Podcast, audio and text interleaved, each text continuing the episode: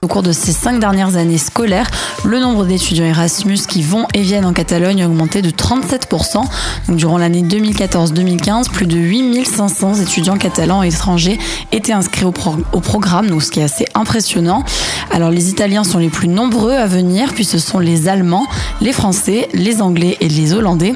Alors plusieurs facteurs attirent les étudiants comme le climat, mais il y a aussi le fait que les colocations soient moins chères à Barcelone que dans le reste de l'Europe. Alors témoignage express sur Equinox Radio, on a Tiffany qui est ici journaliste, elle a 52 ans et elle touche Erasmus. Alors est-ce qu'on peut encore toucher Erasmus à 50 ans et quelques? Bah oui, la preuve.